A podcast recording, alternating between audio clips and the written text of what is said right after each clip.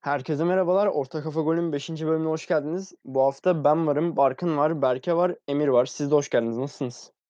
Hoş bulduk. Merhaba Tunç'cum. İyi. Sen nasılsın? İyiyim ben de. Normalde bu hafta 6. bölüm olacaktı. Ama geçen hafta aldığımız bölüm teknik bir aksaklıktan dolayı yayınlanmadı. Bölümün yarısı kaydetmemiş bot. Ondan dolayı bu hafta 5'te devam ediyoruz. O zaman isterseniz direkt haftanın ilk maçı Beşiktaş'la başlayalım. Beşiktaş 3-1 yenildi Gaziantep'e kendi evinde. Barkın, istersen sen başla. Ya ben maçtan önce şeye girmek istiyorum. Yani Beşiktaş taraftarının sistem ettiği bir şey var Beşiktaş hakkında. Laiç'in bu istikrarsız giden performansı ya da yani depresyonda oluşu. Yani neden olduğunu az çok hepimiz yani biliyor gibiyiz ama yani bilmiyorum. Belki ondan da değildir. Kız arkadaşıyla yaşadığı şeyden dolayı. Yani Beşiktaş'ta en çok maaş alanlara baktığımızda Laiç 1 ya da 2'de olması gerekiyor. Yani çok yüklü bir bonservis ödendi zaten. Çok iyi de bir maaş alıyor, fazla bir maaş alıyor. Ve yani bilmiyorum, Sergen Hoca belki oynatmıyor. Belki istikrarsız performansından dolayı kendisi oynayamıyor bilmiyorum ama bence yani Beşiktaş Caner'le Gökhan'ı gönderdi, Burak'a gönderdi finansal yer açmak için ama yani Laiç tutması daha ne kadar doğru bilmiyorum. Ya toparlaması gerekiyor ya da şey yapması gerekiyor. Laiç'i göndermesi gerekiyor düşünüyorum. Maçla ilgili konuşacak olursak Beşiktaş yani birkaç haftadır topu çok ayağında tutuyor. Yani gördük %70 pozisyonla oynadı neredeyse bu maçta. Ama yani ilerideki şeyden eksikliklerden mi, kanatlardan mı, forvetlerden mi gol bulamıyor.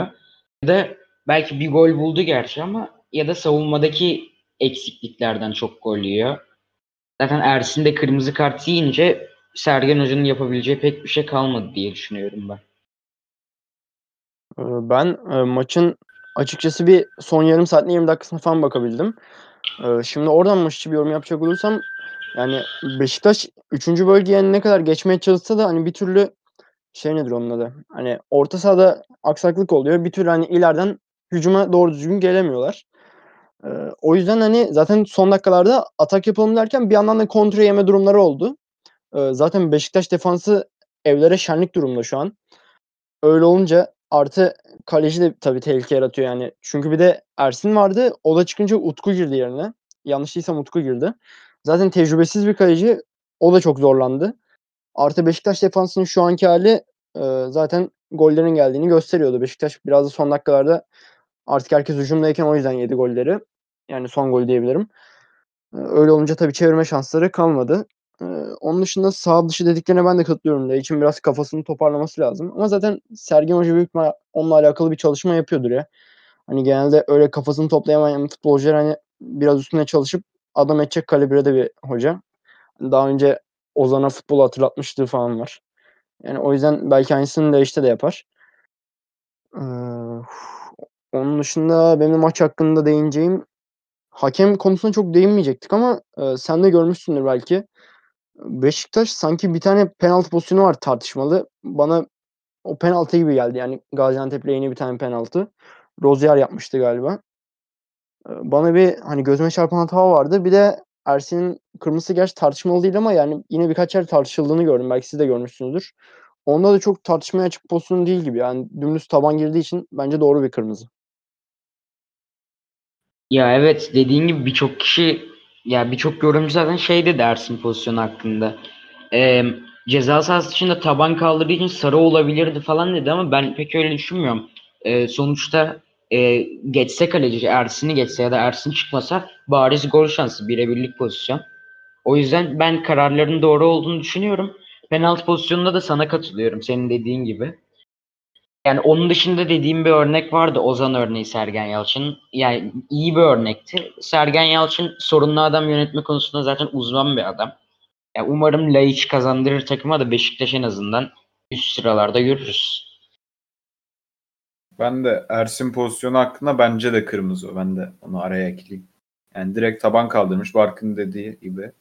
Yani geçse oradan direkt zaten %100 gol olacak bir pozisyon. Direkt taban kaldırıp indirmiş. Çok da şey, yani sakatlayabilecek çok tehlikeli de bir hareket. O yüzden doğru karar bence. O zaman Başka Beşiktaş hakkında ekleyeceğiniz bir şey yoksa bu hafta Beşiktaş biraz kısa oldu ama bu haftalık geçelim böyle olsun. Hızlıca geçelim. Tamam, geçiyorum o zaman Beşiktaş'ı. Bir dahaki maç Fener'in kimle oynadığını unuttum. Konya Spor. Pardon. Fener Konya Spor. Ağrı'yla ilgiden sonra rakibin ismini unutmuştun Tunç Bey. İstemiş olabilirim ya. Abi Fener Konya maçı. Ya Barkın yine istersen seninle başlayalım. Bu sırayla gidelim ya. Ya evet, ben şöyle söyleyeyim. Maçın hani yani 1/3 bölümünü izledim gibi. Yani bazı yerlerde kapadım benim durumumdan dolayı. Ama yani genel olarak bakarsak hani Fenerbahçe yine yani bu sezon çok orta açıyor. Herkes biliyor. Topu çok ayağında tutan bir takım. Orta sahada bu hafta Sosa eksikliği vardı. Ne kadar ne kadar önemli bir oyuncu olduğunu gördük bence. Orta sahayı toparlayacak bir adam lazımdı Fenerbahçe'ye. Yani Fenerbahçe şöyle söyleyeyim. İptal edilen golüne kadar gayet iyi oynadı. Ataklar, Konyaspor savunması o kadar iyi kapandılar ki çok iyi savunma yaptılar. Bu sayede kazandıklarını düşünüyorum zaten. İptal edilen gole gelecek olursak bence el yoktu orada. Valencia'nın sanırım hatırlıyorsam. Valencia'nın omzuna çarpıyor gibiydi zaten.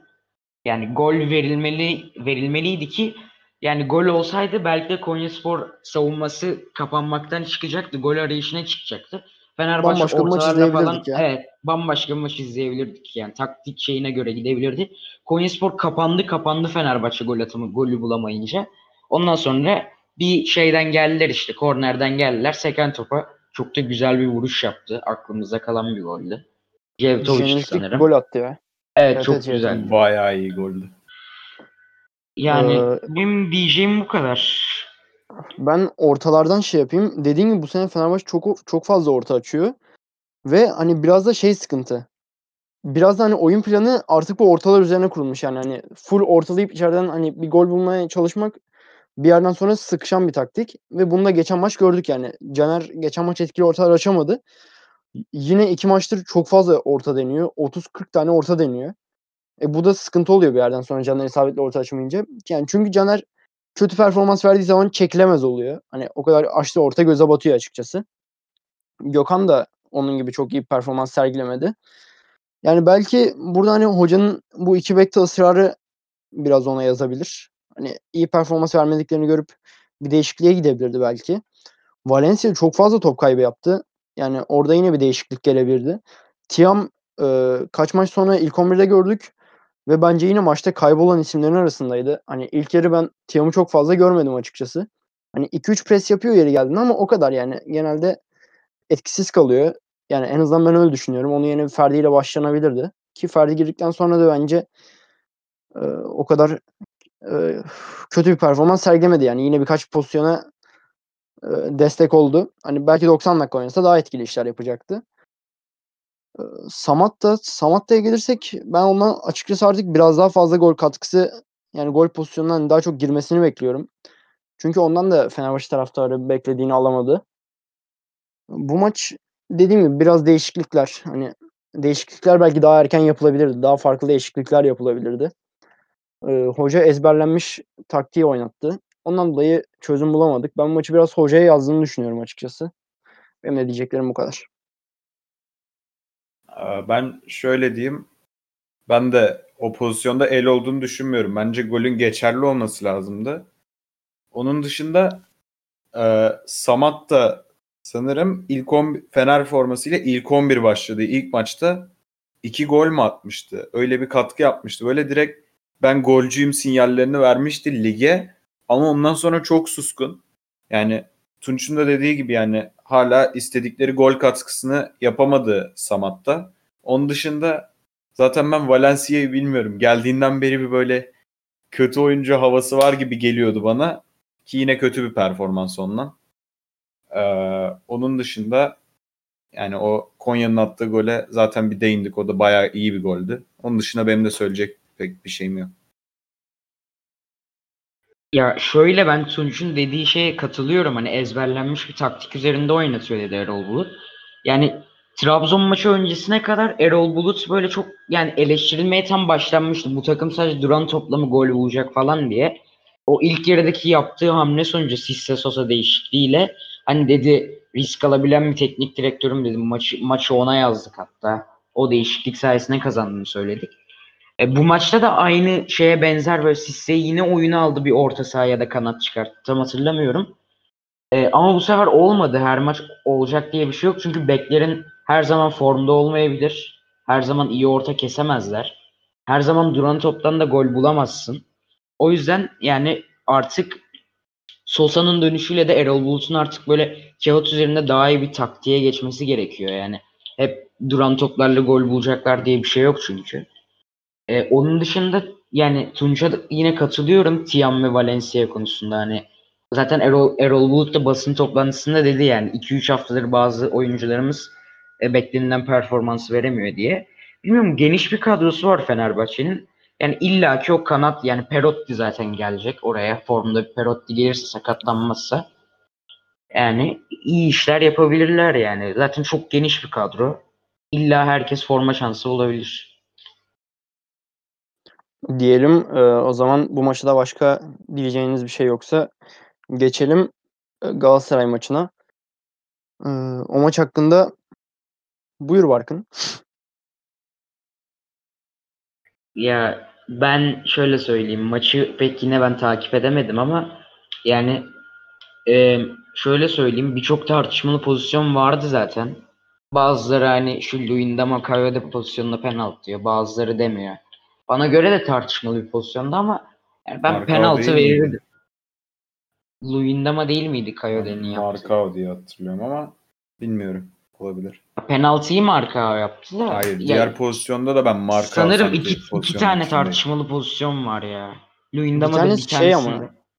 Galiba Kayode'ninki Marka'ydı. Bir tane de kale dibinde var. Koşarken hani bastım basmadım ama o Luindama'ydı. O da Kayode'ydi sanırım. Ha evet tam o öyle olabilir. Ama Marka'nın bir penaltı verilen var, bir verilmeyen var. Bir de aynen Tunç'un dediği gibi Luindama'nın ayrı var. Aynen ben de öyle hatırlıyorum.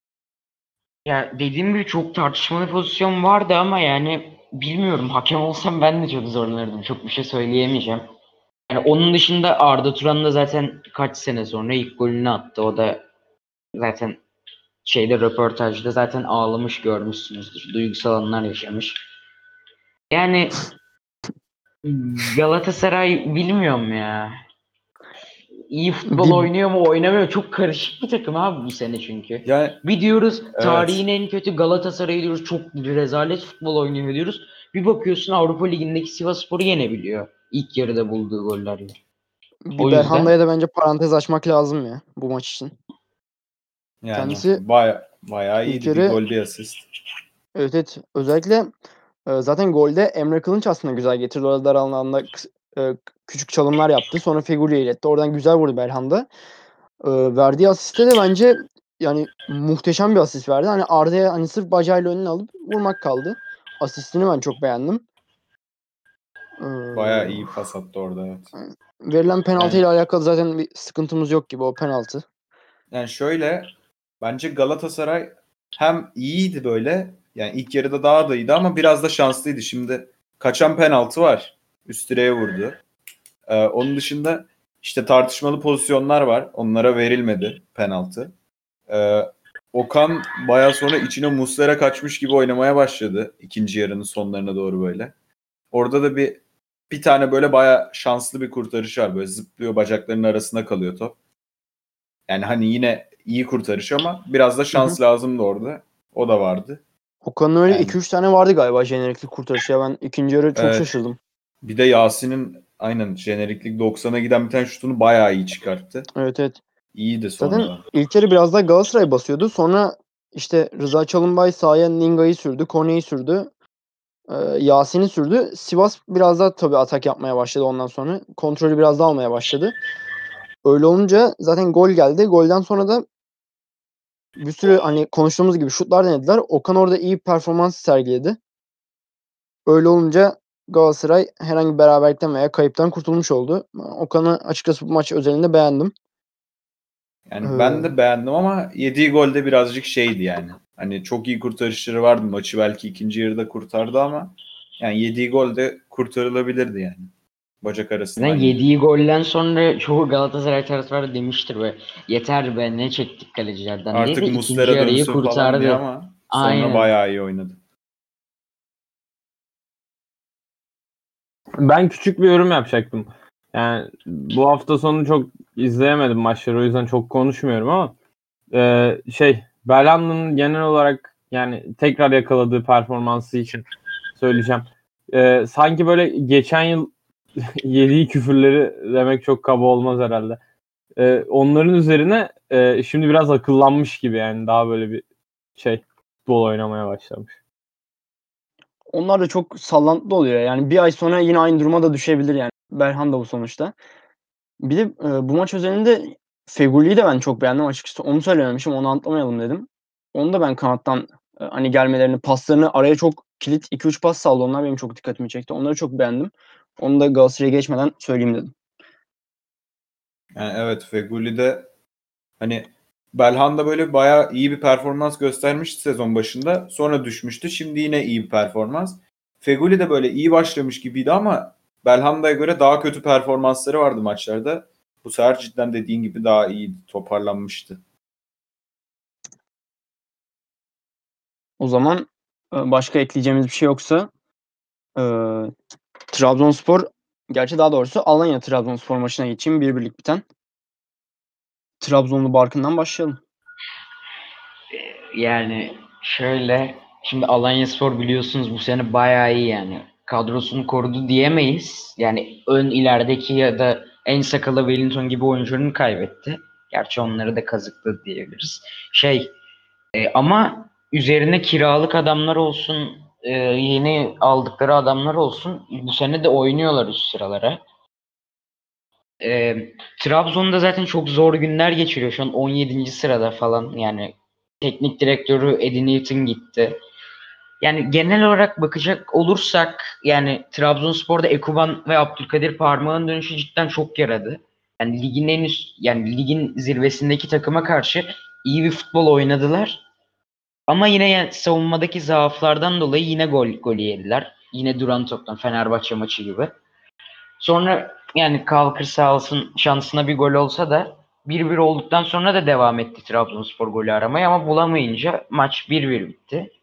Biliyorsunuz hafta içi de büyük ihtimal yarın imza töreni olacak. Ondan sonraki günde antrenmanlara çıkacak Abdullah Avcı. Yani Trabzonspor'un elindeki kadroyu iyi yönetebilirse Abdullah Avcı, Trabzonspor'un bu sene yine üst sıralarda oynayacağını düşünüyorum ben. Ne kadar ömür veriyorsun Abdullah Avcı'ya? Bir tahmin alayım. Yani bilmiyorum, inşallah Beşiktaş gibi olmaz yani. Beşiktaş'tan kovulduğunda tazminatları yedi hala yiyor. Bizden de aynı şekilde kovulup. Yani bizim yani şöyle söyleyeyim. Trabzonspor camiasını iyi bilen böyle eskiden oynamış oyuncular aslında çok başarılı oluyor. Şenol Güneş, Ünal Karaman, Şota falan olsun diye. Yani dışarıdan Ersun Yanal örneği var. Adam o kadar başarısız oldu ki başarısız olduktan sonra da üstüne tazminatları da yedi. Yani bunun olmasından çok korkuyorum açıkçası. O yüzden bilmiyorum. Ama yani taktik bilgisi iyi bir hoca. Başakşehir'de de gördük. İnşallah başarılı olur. Beşiktaş'ta çok istediklerini yapamadı. Bakalım Trabzon'da aynı etki olacak mı? Ben biraz ondan korkuyorum açıkçası. Hani Trabzon cephesi için. Hani burada da yine Beşiktaş'taki gibi gidişatı olursa Trabzon için çok sıkıntı olur. Zaten hani artık bu sene tahammülleri biraz kalmamış gibi sene başının. Tabii Abdullah Avcı'ya geldiğinde biraz kredi verirler onlar da. Ama bildiğimiz gibi çok sabırlı bir taraftar grubu. Yani çok sabırlı bir kulüp değil zaten. Ondan dolayı yani açıkçası ben Abdullah Avcı'nın da burada çok tutunabileceğini de düşünmüyorum ya. Öyle diyeyim. Hani yani içimden geçeni. Ondan dolayı yine bir tazminat konusu falan olur yani. Başka Trabzon maçı hakkında demek istediğin bir şey var mı senin? Ya vallahi yok. O zaman ben Trabzon maçını bu hafta izleyemedim. O yüzden şimdi yanlış bir yorum da yapmayayım diyeyim. Geçeyim Trabzon maçına, ekleyeceğiniz sizin başka bir şey yoksa. O zaman Süper Lig'i bitirmeden haftanın 11'ini yapalım. Haftanın 11 kısmına geçelim. Berke sen başlamak ister misin? Olur, başlayayım ben. Ben kaleye Okan'ı koydum. Onu da konuştuk zaten. Hem, yani dört büyükler artı Başakşehir yapıyoruz.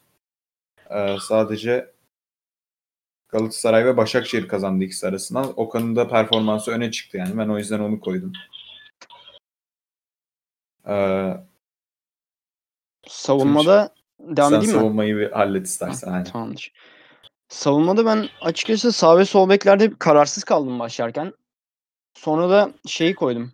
Başakşehir'den Rafael Bolingoli'yi koydum. Hani yine bu hafta onları hani aralarından sıyrılan daha iyi gördüm. Zaten Başakşehir'in hafta içi Şampiyonlar Ligi maçına birazdan değineceğiz Şampiyonlar Ligi kısmında. Ama şimdiden de söyleyelim yani. İkisi bence bu sene çok oturmuş oldu. Hani iki tane gayet güzel transfer, kaliteli transfer. Başakşehir'e çok fazla şey kattılar. O yüzden ben bekleri onları koydum. Stoperin birisine iki kaleye de golü atan Kolkır'ı koydum. Onu beğendim. Diğer stoperde açıkçası kararsız kaldım. O kısmı boş bıraktınız tamamlarsınız diye. Bu arada hemen araya gireyim. Ben demiştim dört büyükler ve Başakşehir diye. Alanya'da şu anki performansından dolayı Alanya'yı da ekledik. Hani şimdi yanlış olmasın. Onu da söyleyeyim. O yüzden aynen. İyi aklına geldi. Barkın, senin stoper için bir önerin var mı? Ya ben stopere yanına koydum. Yani Luindama koydum. Çünkü yani bu saydığımız takımlar arasında yenen bir Başakşehir var. Bir de Galatasaray var. Yani Markao gibi penaltı da yaptırmadı en azından. Yani Galatasaray'da bir gol yedi. O yüzden Luindama'yı koydum. Mantıklı. O zaman istersen sen orta sahadan devam et. Orta saha şöyle.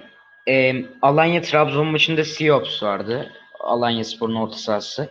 O çok iyi oynadı benim gördüğüm kadarıyla. Çok kilit paslar attı. Zaten maçın genelinde Alanya Spor çok yani baskılı oynadılar. O yüzden Siyops'u koydum. Onun dışında Belhanda'yı koydum. Belhanda zaten değindik Belhanda'ya. Çok iyi oynadı. Sonra 9 yıl sonra golü atan Arda'yı koydum tekrardan. Zaten o da golünü attı. İyi de oynadı. Kanatlara ben mi söyleyeyim yoksa siz söyler misiniz? Söyle. Ya kanatlarda sonradan girmesine rağmen sol kanatta ben Çatlı'yı koydum. Başakşehir'in yeni transferi. O da sonradan girdi. 2 tane ortayla asist yaptı yani. İkisi de 80'den sonra oldu. 2 golle. Başakşehir'in kazanmasındaki en büyük etkenlerden biriydi bence. Birisi direkt son dakikada oldu galiba ya. Hani uzatmanın da son dakikası. Evet. Mehmet Topal'ın golü. Evet. Bir de ilk asiste de topla daha ilk buluşmasıydı. Direkt aldığı gibi asist yaptı yani. Sağ kanata da öyle. Sağ kanata da Feguli'yi koydum. O da zaten değindik Galatasaray maçında. Belhanda ile birlikte iyi oynayan kişilerden de Galatasaray'da. Zaten bu hafta saydığımız takımlar arasında böyle yani çoğunlukla Başakşehir, Alanya, Galatasaray oldu. Ama çünkü onlar yendiler. Onun dışında forvette size bırakayım. Forveti ben de size bırakayım. En güzel yerde bıraktım. Tek bir şey bulamadım forvet için bu hafta. Yani kararsız kaldım. Hani bakıyorum Demba Ba hafta içi çok iyiydi ama hafta sonki maçta yani yine belki ayrılarından sıyrılan Demba Ba olur. Çünkü hani Fener'den başlayayım mesela. Samat da iyi performans sergilemedi. Sonradan giren Adem'i geç girdi. Hani onda haftanın takımını alacak kadar performans yoktu. Sisse de aynı şekilde. Fenerbahçe'ye geçtim. Galatasaray'da santrafor Babel oynadı. O da çok bir şey yapmadı yani. Geçen haftalarda iyiydi ama bilmiyorum. Santrafor pozisyonunda istediğini veremedi. Beşiktaş'tan Larini koyabilirdik belki. Ya da Demba olacaktı. Golü vardı en azından aynen.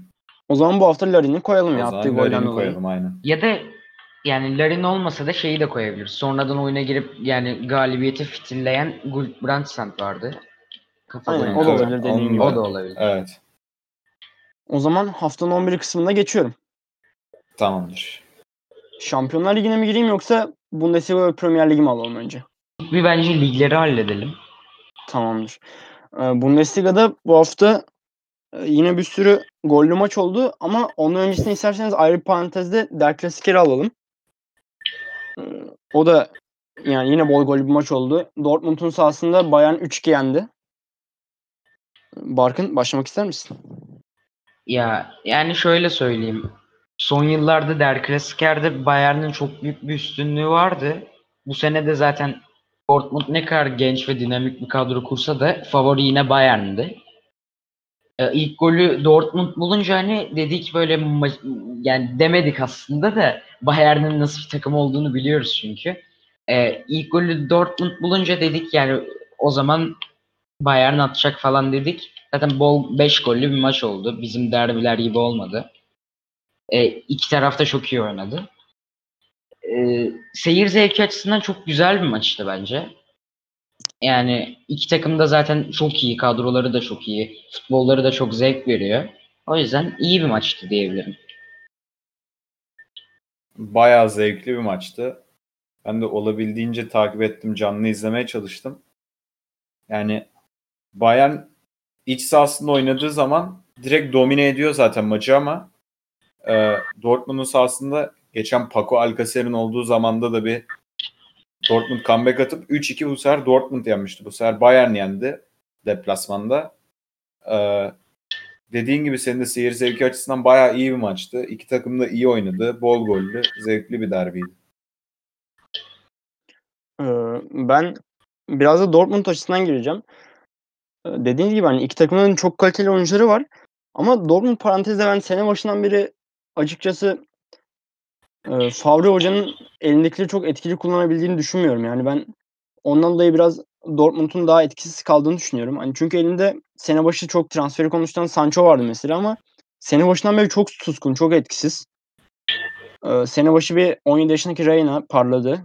Ondan sonra ama o da geçen maç suskundu. Yani bazen şey oluyor, bazen olmuyor. Yani aralarında Bellingham iyi gözüküyor. O da bu maç sonradan girdi.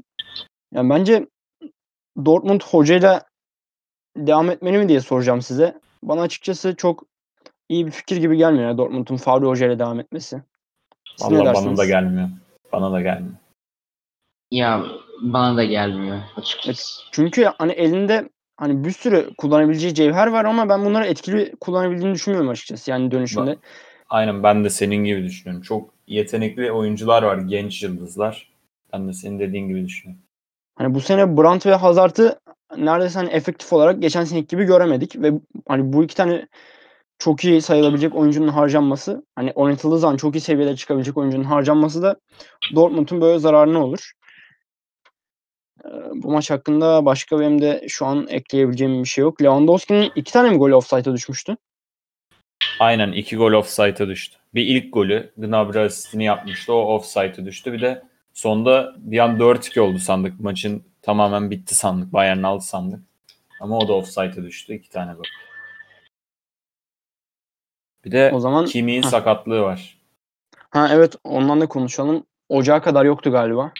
Aynen. Ameliyat olacakmış sanırım. Ocağa kadar sahalarda yok. Yani Bayern için kötü oldu. Bayağı kötü oldu. Büyük eksik. Orta sahanın çok önemli oyuncularından. Zaten direkt ilk 11 başlıyor ve yani ne kadar hırslı olduğunu, kazanmak için her şeyi yaptığını hepimiz biliyoruz yani. Kötü oldu. Ben bayağı üzüldüm Kimi adına. Barkın sen Kimi hakkında ne dersin? Ya Bayern'in orta saha açısından çok önemli bir oyuncusu zaten. Bunu söylemeye gerek yok. Berke'nin dediği gibi gerek hırsından. Zaten maçta mesela Bayern çok şey giderken, suskun giderken Kimi bir ara pas çıkartıyor kaç metre öteden. Bir golü bulunca zaten Bayern açılıyor direkt. O yüzden çok önemli bir oyuncu. Yani rotasyon olarak orayı doldurabilecek sanırım Tolisso olacak. Bakalım yani ocağa kadar kimin yerini doldurabilecek mi? Ben de hani aynı etkiyi tabii Kimi kadar veremese de dediğin gibi hani çok iyi paslar salıyor. Yine Tolisso'nun oradan oynayıp nasıl performans verdiğini göreceğiz daha çok. Bir dahaki programlarda oynadıkça konuşuruz zaten bunu. Yani ben bir de şeyi ekleyeyim. Yani Flick hocam da biliyor zaten Kimi'nin ne kadar önemli bir oyuncu olduğunu bayağı bir eleştiri almıştı aslında şeydi yani Kimi hiç dinlendirilmiyor hem şimdi Şampiyonlar Ligi'de normal takvimine yetiştirilmek için hani normalde 2 hafta ara olurdu ya arada direkt oynanıyor şimdi. İşte hem ligde 90 dakika oynuyor hem hafta içi 90 dakika oynuyor diye bir eleştiri almıştı. Goretzka ile Tolisso'yu değişimli oynatıyordu ligde ve Şampiyonlar Ligi'nde. Kimi direkt oynuyordu. Şimdi bayağı kötü oldu. Yani Kimi sakatlığı üzücü ama yani Bayern için çok ölümcül bir durum olacağını sanmıyorum yine de ben. Onu söylemek istedim. Çünkü yani gerçekten çok büyük bir rotasyonu olan bir takım olduğu için bir şekilde üstesinden gelecekmiş gibi bence. Evet ya, ligde zaten o kadar sıkıntı olmaz. Yani belki Şampiyonlar Ligi açısından hani kimin yokluğu, hani evet, gol yollarındaki etkisi hissedilebilir belki. Evet ama yani doğru planlamayla ve bir de biraz takım şey yaparsa, yani gene ben yani hani benim desteklediğim Şampiyonlar Ligi şampiyonluğu bu yılda gelebilir. Benim beklentim o yönde. Deyip o zaman geçiyorum. Barkın bir de şey diyeceğim. Sen de görmüşsün zaten. Kicker sitesinin verilerine göre hani onlar biliyorsun her hafta bir haftanın takımı bir de haftanın oyuncusu belirliyor Almanya için. Bu hafta haftanın oyuncusu 1 gol 2 asist değil mi? Yanlış hatırlamıyorsam. Max Kruse oldu. Aynen. Evet öyle. Yani Fenerbahçe taraftarı çok dalga geçiyordu giderken. Yani nargileci falan diye. Adam çatır çatır oynuyor şu an. Kruse valla 2 haftadır fişekliyor takımı. Union Berlin. Geçen sene ikinci yarı kafası hiç burada değildi. Yani ilk yarı yani ikinci yarı hiç kafası burada değildi. Almanya'ya gidince toparlamış. Sanırım 4. sıra civarı bir şeydi diye hatırlıyordum. Ya da 6 evet, civarı. 5. Şimdi bakıyorum 5'miş. 12 evet. Puan 5. Yani iyi gidiyorlar yani. Bence iyi. Yeni çıkan bir takıma göre çok iyi açılış yaptılar. Yani tam Bielefeld'i büyük ihtimalle hepimiz yenmesini bekliyorduk hani gördüğümüz zaman ama 5-0 Kruse coştu. Onun dışında Becker de bayağı iyi oynadı. 1 gol 1 asisti vardı. Yani Union Berlin cidden dediğin gibi yeni çıkmış bir takım olarak bayağı iyi oynuyor. Bu hafta başka Bundesliga tarihindeki ikinci sezonlarıymış. Yani bir kere çıkmışlar önceden sanırım. Yani yanlış hatırlamıyorsam öyle bir şey görmüştüm. Çıkmışlar, düşmüşler. Bu da ikinci kez Bundesliga'da yarışları. Bayağı iyi başladılar. Bu hafta ben bakıyorum başka hani Bundesliga'da neyi konuşabiliriz diye. Kapanış maçı. Konuşabiliriz mesela. Kapanış maçı ve bu sene coşan bir Alario. Alario yani gerçekten inanılmaz ya. Bu adam ne yapıyor ya? Ne dersiniz? Yani bu adam... Patrick Schick alındığında biz yani direkt Patrick Schick'i ilk as forvet diye düşünüyorduk ama Alario arkadan bir çıktı, formayı da bırakmıyor. Vallahi bayağı iyi oynuyor ya. Her maç en az bir golü var. Yine attı. Bu hafta da 2 tane attı değil mi? 2 tane olması lazım. Evet. Evet 2 tane. Evet, Bu maçın hani bol gollü oluşunun yanında gerçekten son golü hepiniz görmüşsünüzdür. Yani haftanın hareket diyebilir miyiz son golü? Onu bence birazdan haftanın hareketi kısmında değerlendiririz. Çünkü rakibi de var. Bir tane de çok saçma bir hareket var. Neyse ona orada girelim. Şimdi evet, spoiler vermeyelim. Onun dışında... Barkın'a... sen devam et. Yok sen söyle. Ben Barkın'a dediği gibi katılıyorum yani. Hani Schick sene başı bir hani Leipzig'ten de Sörloth Schick olmuştu. Hani onlar arada kalmışlardı. Sonra Sörloth tercih etme durumları olmuştu bildiğimiz kadarıyla. Şimdi Schick Leverkusen'de 1. forvet olacağını sanıyorduk. Hani geçen sene de Alario 2. forvetti. Ara ara giren forvetti.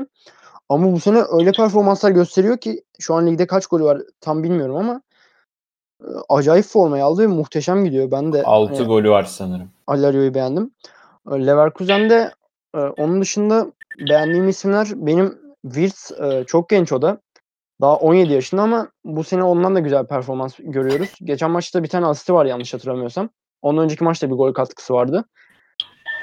Bir de onun dışında ben stoperde Tapsoba'yı beğeniyorum. Çok sağlam ve o da daha 21 yaşında. Benim Leverkusen hakkında şimdilik diyeceklerim bu kadar. Bir de çok kısa Leipzig'de inelim mi? Ya olur Leipzig'de ilk ben bir şeyler ekleyebilirim. Ya hücum açısından çok rotasyonlu bir kadrosu var bildiğimiz üzere. Bu seneki yeni gelen transferler bitti. Ve Leipzig hani şöyle söyleyeyim. Hücum transferlerini yaptı hani. Geçen sene de zaten geçen senenin ortasındaydı sanırım. Olma alınmıştı. Onun dışında hani formsuz dediğimiz hani böyle bir daha Selçuk İnan gibi hani Selçuk İnan'ın düşüş yıllarından sonra düzelemediği gibi dediğimiz bir Forsberg vardı. Ama yani eski günlerine döndü gibi şu an. Formayı da bırakmıyor. O yüzden yani Leipzig'in hücum ve yani savunma konusunda da çok iyi bir rotasyonları var. Konate de döndü sakatlıktan. İyi bir kadrosu var diyebiliriz. Ben de Leipzig'i dediğim gibi savunmada beğeniyorum. Şu an Upamecano eksikleri var. O da tamamlandı tabii daha güçlü olacaklardır. Ama Konate de aratmıyor onu ve bu hafta hani gayet iyi performans sergiledi. Artı bir de gol attı üstüne. Golde bu arada Mukele'nin kafayla indirdiği top güzeldi. Onu da eklemeden geçmeyeyim. Arkaya giden topu iyi kurtardı. Sabitzer bir tane penaltıdan yazdı. Üstüne şeyi de değinelim isterseniz. Angelino'nun frikiği.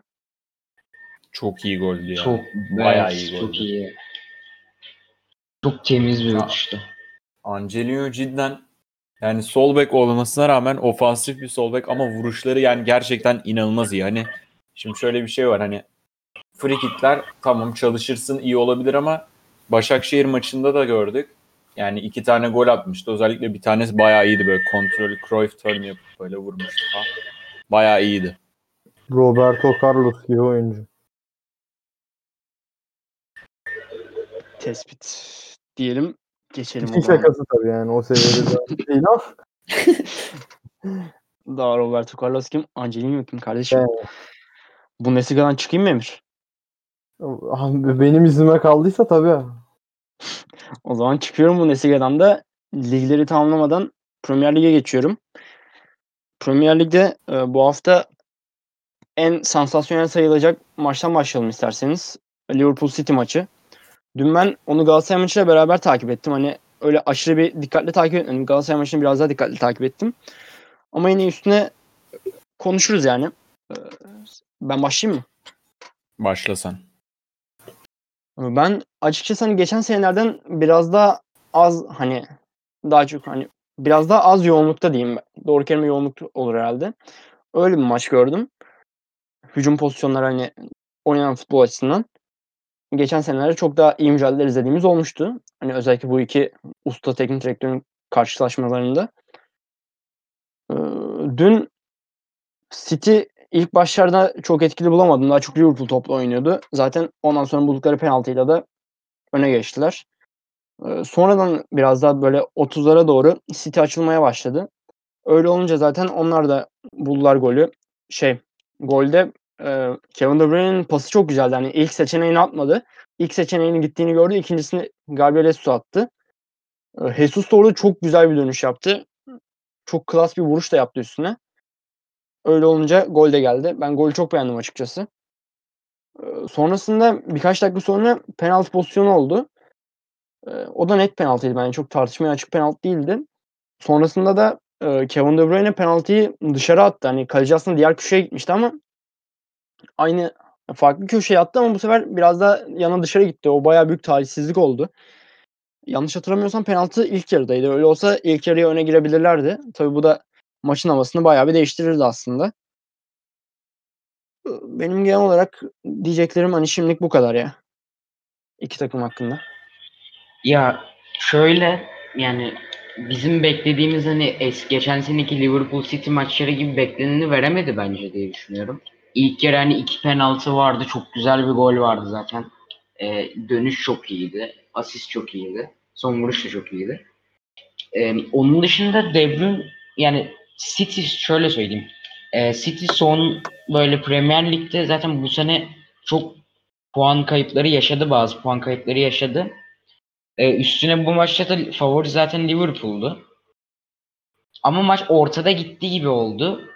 Yani De Bruyne belki penaltıyı atsaydı çok farklı bir senaryoyu izleyebilirdik. Bence maçın kaderi anı direkt oydu. Yani kaleciyi Alisson'u ters köşeye yatırdı. Ama sanırım zaten yağmur da yağıyordu sanırım. İzlemişsindir sen Tunç. Bilmiyorum. Vallahi topa vururken falan. Hatırlamıyorum o kısmını ama yağıyordu olabilir. Yani De Bruyne'den beklemezdik yani. O yüzden bence kader anı diyebilirim o penaltının kaçmasını. Yağıyordu Barkın. Yağıyordu. Peki size şeyi soracağım. Bu sene Liverpool'un 2 tane beki hani geçen seneleri çok damga vuran, yani hücumlar çok etkili olan bekler. Onların bu seneki performans hakkında ne düşünüyorsunuz? Hani bana biraz daha düşüş var gibi geldi açıkçası. Hani oyuna biraz daha etkili olabilir açtıkları ortalarla bence. Bir de size sorayım.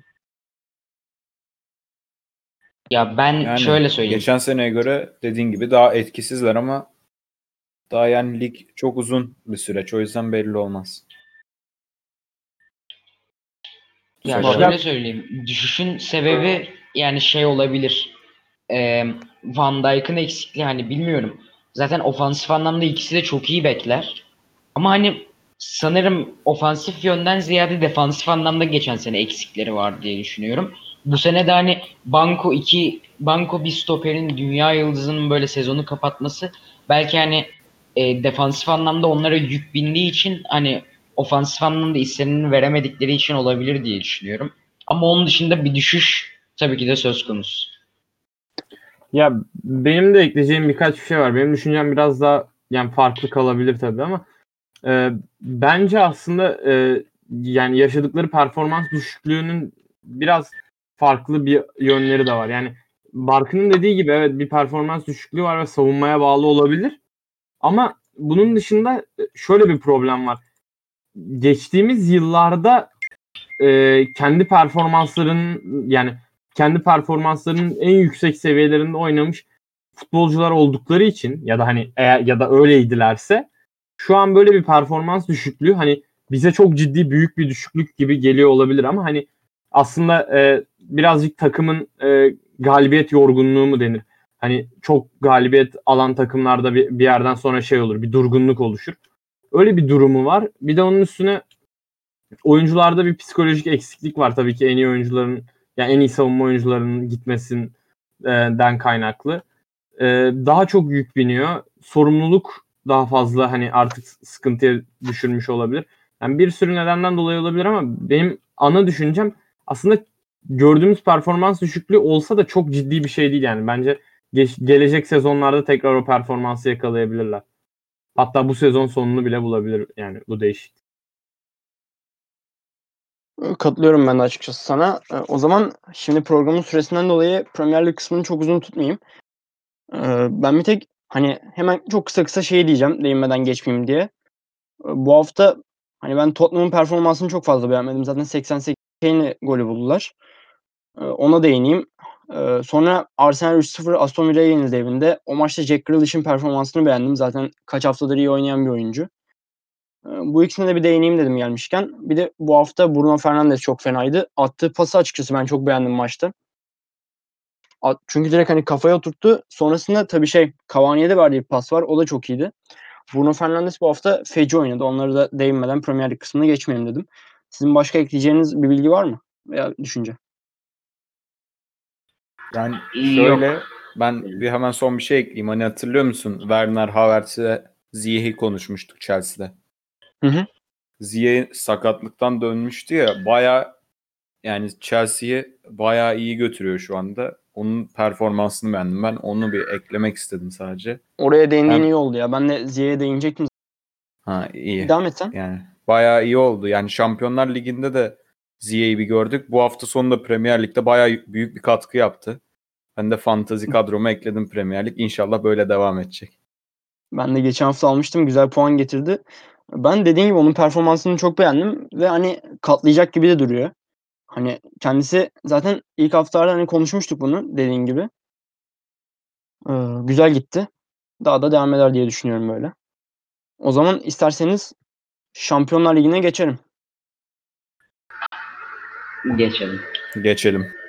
Şampiyonlar Ligi'nde temsilcimiz Başakşehir United maçından başlayalım isterseniz. Barkın bu maç hakkında istersen sen yine başla. Ya, sonra devamını getiririz.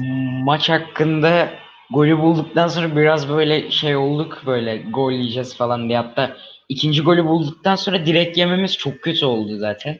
45 dakika hatta 45 dakikadan da fazla bir 50 dakika falan böyle bir olduk. Manchester United bildiğin tek kale oynadı. Direkt yarı sahadaydı zaten. Ya onun dışında şöyle söyleyeyim. Yani United'ın ilk yediği golden Demba Ba kaçıyor ya arka. Yarı sahanın gerisinden bile. Hani şöyle anlarım. Yani 90. dakika geridesiniz, gol arıyorsunuz. Herkes ceza sahasının gol arıyorsunuz. O olur. Golü yersiniz anlarım ama daha maçın 12. dakikası ya. Bu kadar savunma zaafı varken United'ın ben zaten pek başarılı olabileceğini düşünmüyorum. Yani o golü şöyle söyleyeyim. Yani biz yemeyiz hani. Biz 11'e çıksak böyle biri deriz ki kornere çıkar. Yani korner olduğunu deriz ki iki kişi kalsın hani kontraya çıkarlar durdurursunuz deriz böyle. Yani herkes direkt yarı sahanın dışındaydı. Demba Ba da çok güzel sürdü topu. Çok güzel golü attı. Onun dışında yani Son dakikada bir lanetli Mehmet Topal, böyle bu konularda çok lanetlidir böyle sonradan oyuna girdikten sonra. Bir kendi kalesine atıyordu da Allah'tan böyle o top çıktı da Eproyan tarafından. Güzel bir galibiyetti. Çizgide çıktı ya. Evet, çizgide çıktı. Güzel bir galibiyet. Zaten United kaç senedir İstanbul'a geldiğinde hep yenilgiyle ayrılıyor. Bu seriyi devam ettirdik. Ben gideyim isterseniz lafa. Dediğin gibi o seriyi devam ettirme şeyi güzel oldu. Onun dışında Demba Ba'yı ben geçen maç özelinde en çok beğendiğim isimlerden diyebilirim. Yani Visca da çok hırslı oynadı, iyi oynadı ama Demba Ba'ya bence ayrı bir parantez açmak lazım. Kendisi acayip hırslı oynadı. Bir sürü ikili mücadeleye girdi. Onun dışında yani gol pozisyonlarına girdi. Hatta atlı deparlarla da hani tamamladı bunları. Ben geçen maç Demba Ba'yı çok beğendim. Bir de dediğin gibi Eperyan'ın son dakikada çizgiden çıkardığı top bayağı bir yüreğimizi ağzımıza getirmişti. O da güzel pozisyondu. Şöyle hani savunma zaaflarından bahsettiniz. Ben United'ın zaten savunmasının sıkıntılı olduğunu hepimiz biliyoruz ama bence rakiplerini küçümsediler. Yani çok boş bıraktılar orada. Sadece tek bir defans kalıyordu Demba Ba'nın yanında. En sonunda o da boş pozisyon yakalayınca tabii attı yani. Biliyoruz iyi bir santrafor. Birebirlerde iyi. Güzel bir vuruşla attı. Ondan sonra yine savunmada bir sıkıntı. Demba Ba bu sefer dokunmadan asist yaptı gibi bir şey oldu. Yani çok güzel bıraktı arkaya. Çok akıllıcaydı. Onun dışında dediğiniz gibi direkt golü üstüne yememiz hiç güzel olmadı. Hani ben orada bayağı korktum. Daha bir 45 dakika daha var. Manchester United ilk yarı bitmiş. Şimdi soyunma odasında Solskjaer der bunlara çıkın golü atın yani. Çünkü Başakşehir United aradaki fark yani hepimiz biliyoruz. Ama yine de bir şekilde savundu Başakşehir. İşte sizin de dediğiniz gibi Epriyan'ı son dakika çizgiden çıkarttı. Yüreğimiz ağzımıza geldi ama yine de İstanbul'dan puan vermeden yolladık yine United'ı. Bir de ben şeyi bir ayrı konuşalım istiyorum. Rafael'in performansı da çok iyiydi. Eski bir United'lı zaten kendisi. Onun ben hırsını maçta çok beğendim. Hani hücumlara katkısı iyiydi. Defansif anlamda son anlarda çok iyi müdahale yaptı. Ben bir de size bir Rafael'i sorayım dedim. Siz ne düşünüyorsunuz son maçtaki performans hakkında? Yani son maç dediğim Şampiyonlar Ligi'ndeki son maçta. Çok hırslı, çok iyi bir performanstı. Ben çok beğendim. Zaten bayağı bir de övdük hani maçı izlerken bir yandan konuşuyoruz. Bayağı iyiydi. Özellikle hırs anlamında yine dediğim gibi. Çok beğendim ben. Helal olsun. Yani Başakşehir'in şampiyon olan kadrosundan hani klişe ayrılıktan sonra bir de Kaysera'nın sakatlığından sonra bekler gayet iyi oturmuş takıma. Bolingoli ile Rafael. Yani ikinci yarı Manchester United tek kale oynarken hani Rafael'in çıkıp böyle o kadar tertemiz müdahale yapması cidden çok yararlıydı zaten. Yani onun dışında şuna bir parantez açayım. Deniz Türüç Fenerbahçe'den kiralık gittikten sonra zaten önceki şeylerde konuşmuştuk böyle. Deniz Türüç'ün Fenerbahçe'de yetmeyeceğini. Adam Şampiyonlar Ligi'nde United'a karşı fena futbol oynadı ama hatta ikinci golle çok büyük katkısı var. Topu da çalıp getirdi. Evet ben de beğendim onu bayağı. Demba Ba'yı da zaten İngiliz takımı gördüm delleniyor olan. Atıyor. Yani gerçekten iyi bir galibiyetti. Helal olsun vallahi Başakşehir'e. Ne diyeyim? O zaman bir de şey maçına da değinelim istiyorum. Atalanta Liverpool maçına. Ben o maçtan açıkçası daha farklı bir skor bekliyordum. Ama Liverpool ezici olarak yendi. 5-0'lık bir skorla. Goller de hatta erken geldi. Hani çok şey olmadı. Geçlere kalmadı. Son ikinci yarı 2 gol oldu galiba. İlk yarı 3 tane olmuş diye hatırlıyorum. Jota hat-trick yaptı. Jota'nın performansını ben çok beğendim. Siz ne dersiniz maç hakkında? Ben maçı canlı takip etmedim. Sanırım Bayern maçıyla aynı anda oynanıyordu. Ben onu izlemiştim ama yani Liverpool ben de senin dediğin gibi böyle bir skor beklemiyordum. Hatta Efe bir ara bir programa katılmıştı burada. Kendisi Liverpool'la onunla bayağı bir dalga geçmiştim. Hani Atalanta ilk puanınızı kaybedeceksiniz falan filan tarzında. Yani tabii ki Liverpool'un yenmesini herkes bekliyordu ama bu kadar farklı değil. 5 tane attılar ki biraz daha atabilirlerdi belki de. Çünkü böyle son dakikalarda gelmedi goller yani. İlk yarıda 3 gol mü demiştin Tunç?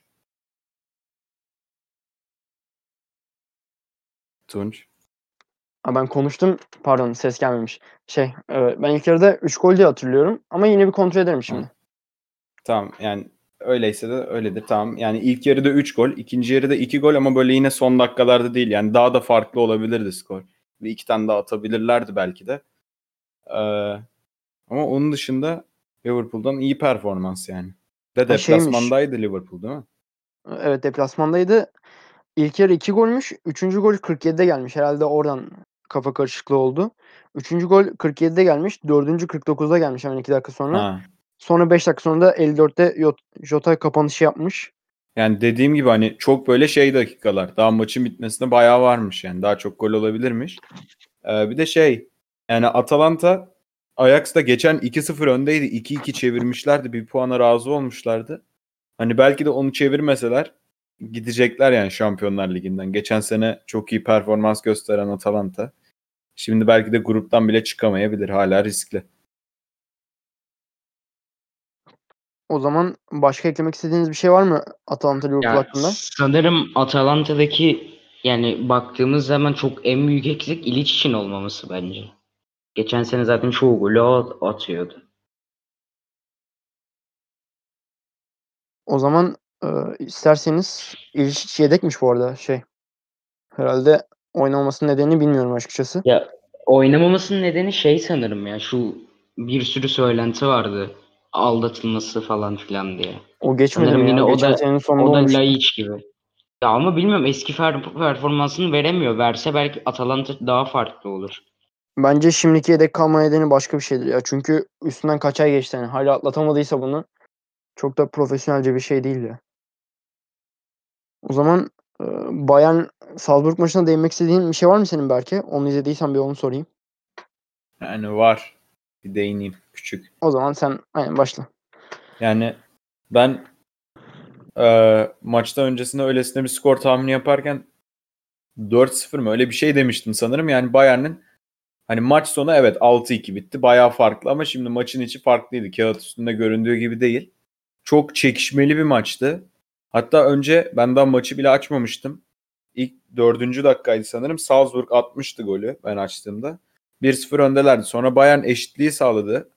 Sonra 2-1 oldu ama hani Bayern böyle o istediği baskılı futbolu böyle çok iyi oynayamadı. Salzburg da çünkü çok önde baskıyla oynuyordu. Yani Bayern'in oynayış stiline benzer bir stilde oynuyordu. Sonra Salzburg yedekten soktu oyunculardan biriyle 2-2'ye getirdi.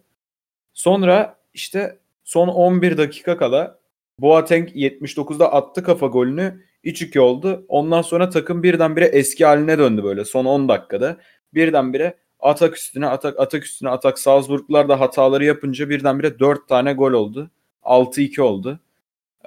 Yani bayağı iyi maçtı. Barkın sen bir eklemek ister misin?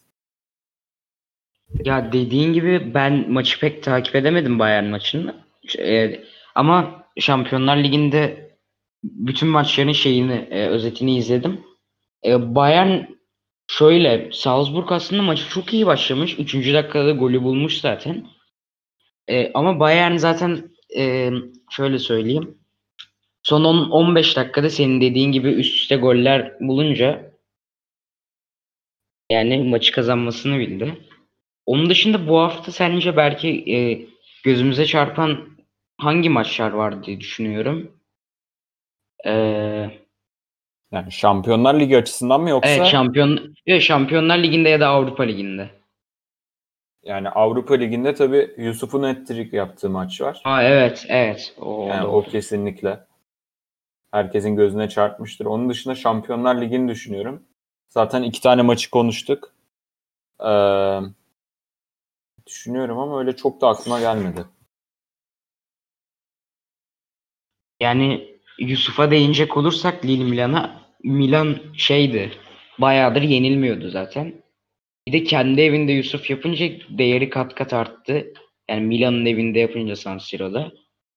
Yani helal olsun diyor. Milli takımda da inşallah bu performansı verir. O zaman isterseniz Şampiyonlar Ligi'nden Avrupa Ligi'nden çıkıp haftanın hareketi kısmına geçelim mi? Yani ben hemen son bir ekleyeyim. Buyur. Barkın zaten değindi Yusuf'a. Yusuf'un 3 maçta 6 gol oldu. İlk maçta da hat-trick yapmıştı.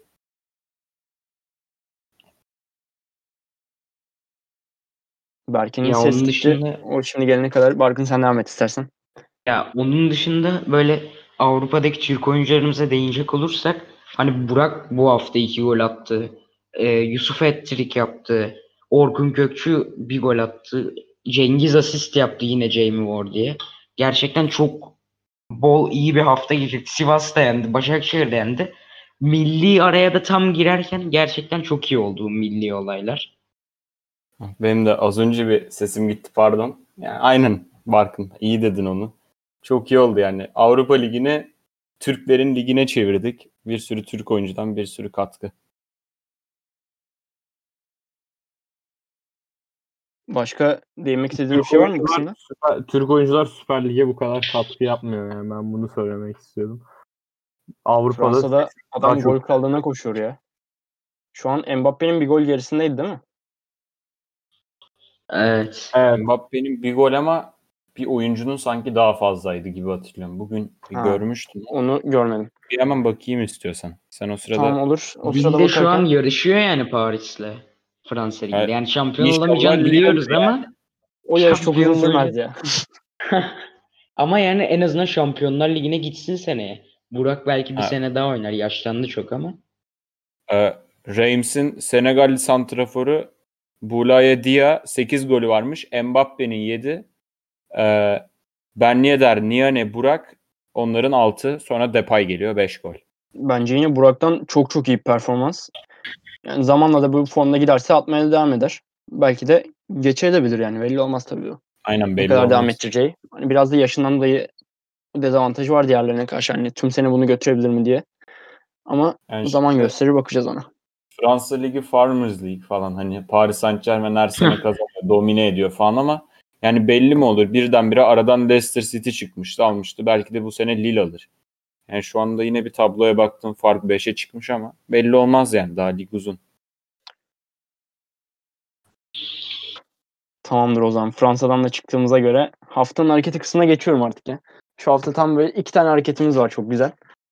Barkın bu kısmını açmak ister misin? Bu kısmın az spoilerını vermiştim. Belki de demişti zaten. Bundesliga'yı konuşurken. Yani Lazaro'nun çok güzel yani. Hatırlarsınız Giroud'un şeyi vardı. Scorpion Kick'i vardı zaten. Onun bir üst kademesi gibi abi. Yani hem uzaktan attı hem çok zor bir pozisyonda attı. Önünde 2 adam vardı. Yani biz 2 aday belirledik. Bir rol Lazaro'nun golü. İkincisi de yani Fulham hatırlamıyorum diğer takım ismi. Tunç sen daha iyi bilirsin. Fulham kimdi ya? Bir dakika ben bakayım ona. Dur. Ona ben bakayım. Sen devam et o arada. Şu an ben de hatırlayamadım yani, çünkü. Hatırlasın söylesin. Fulham 90+1'de geriye düşüyor. Ondan sonra 90+8'de 90+... West Ham deplasmanında. West Ham. 90+7, 90+8 gibi bir penaltı kazanıyor.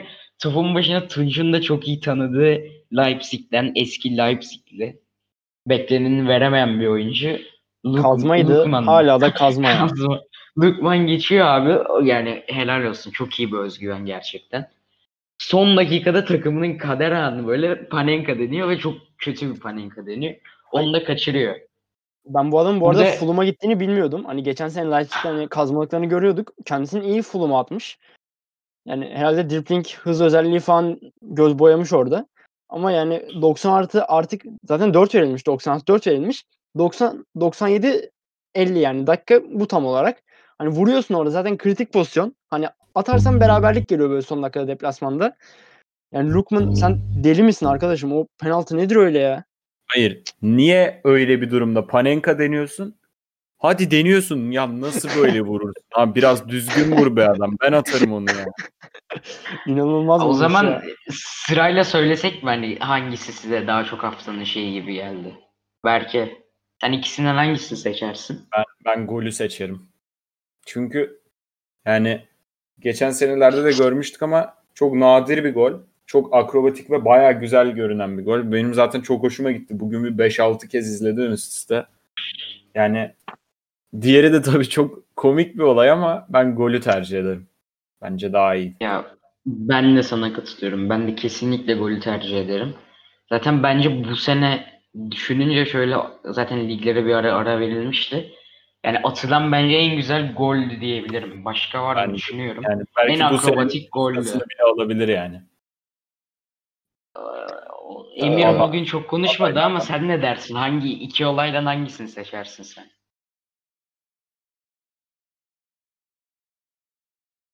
Emir'in bağlantıda sıkıntı var.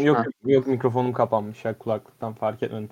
Bence kaçan penaltı yani.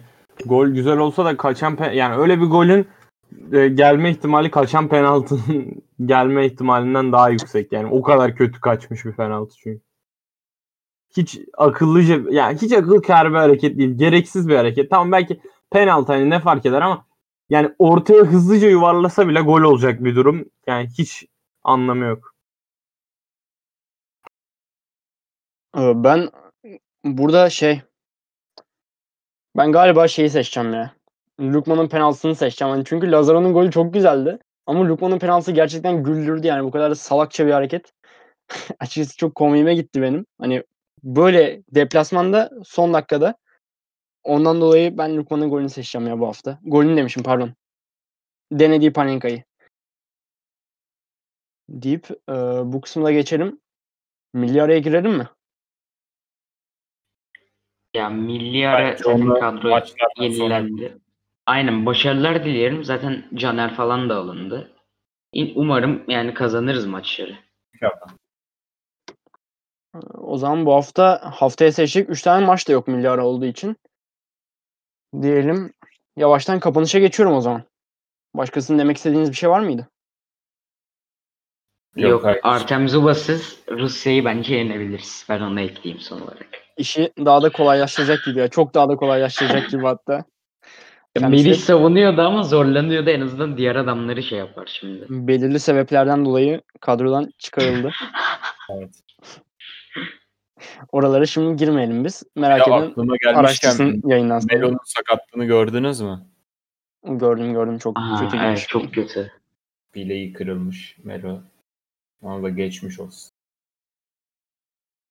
Diyelim o zaman bu haftalık kapatalım programı. Bu arada kapatmadan diyeyim. Ben Melo demiştim. Tam şimdi karşıma çıktı. 3-4 ay sahalardan uzak kalacakmış. Brezilya Ligi'nde.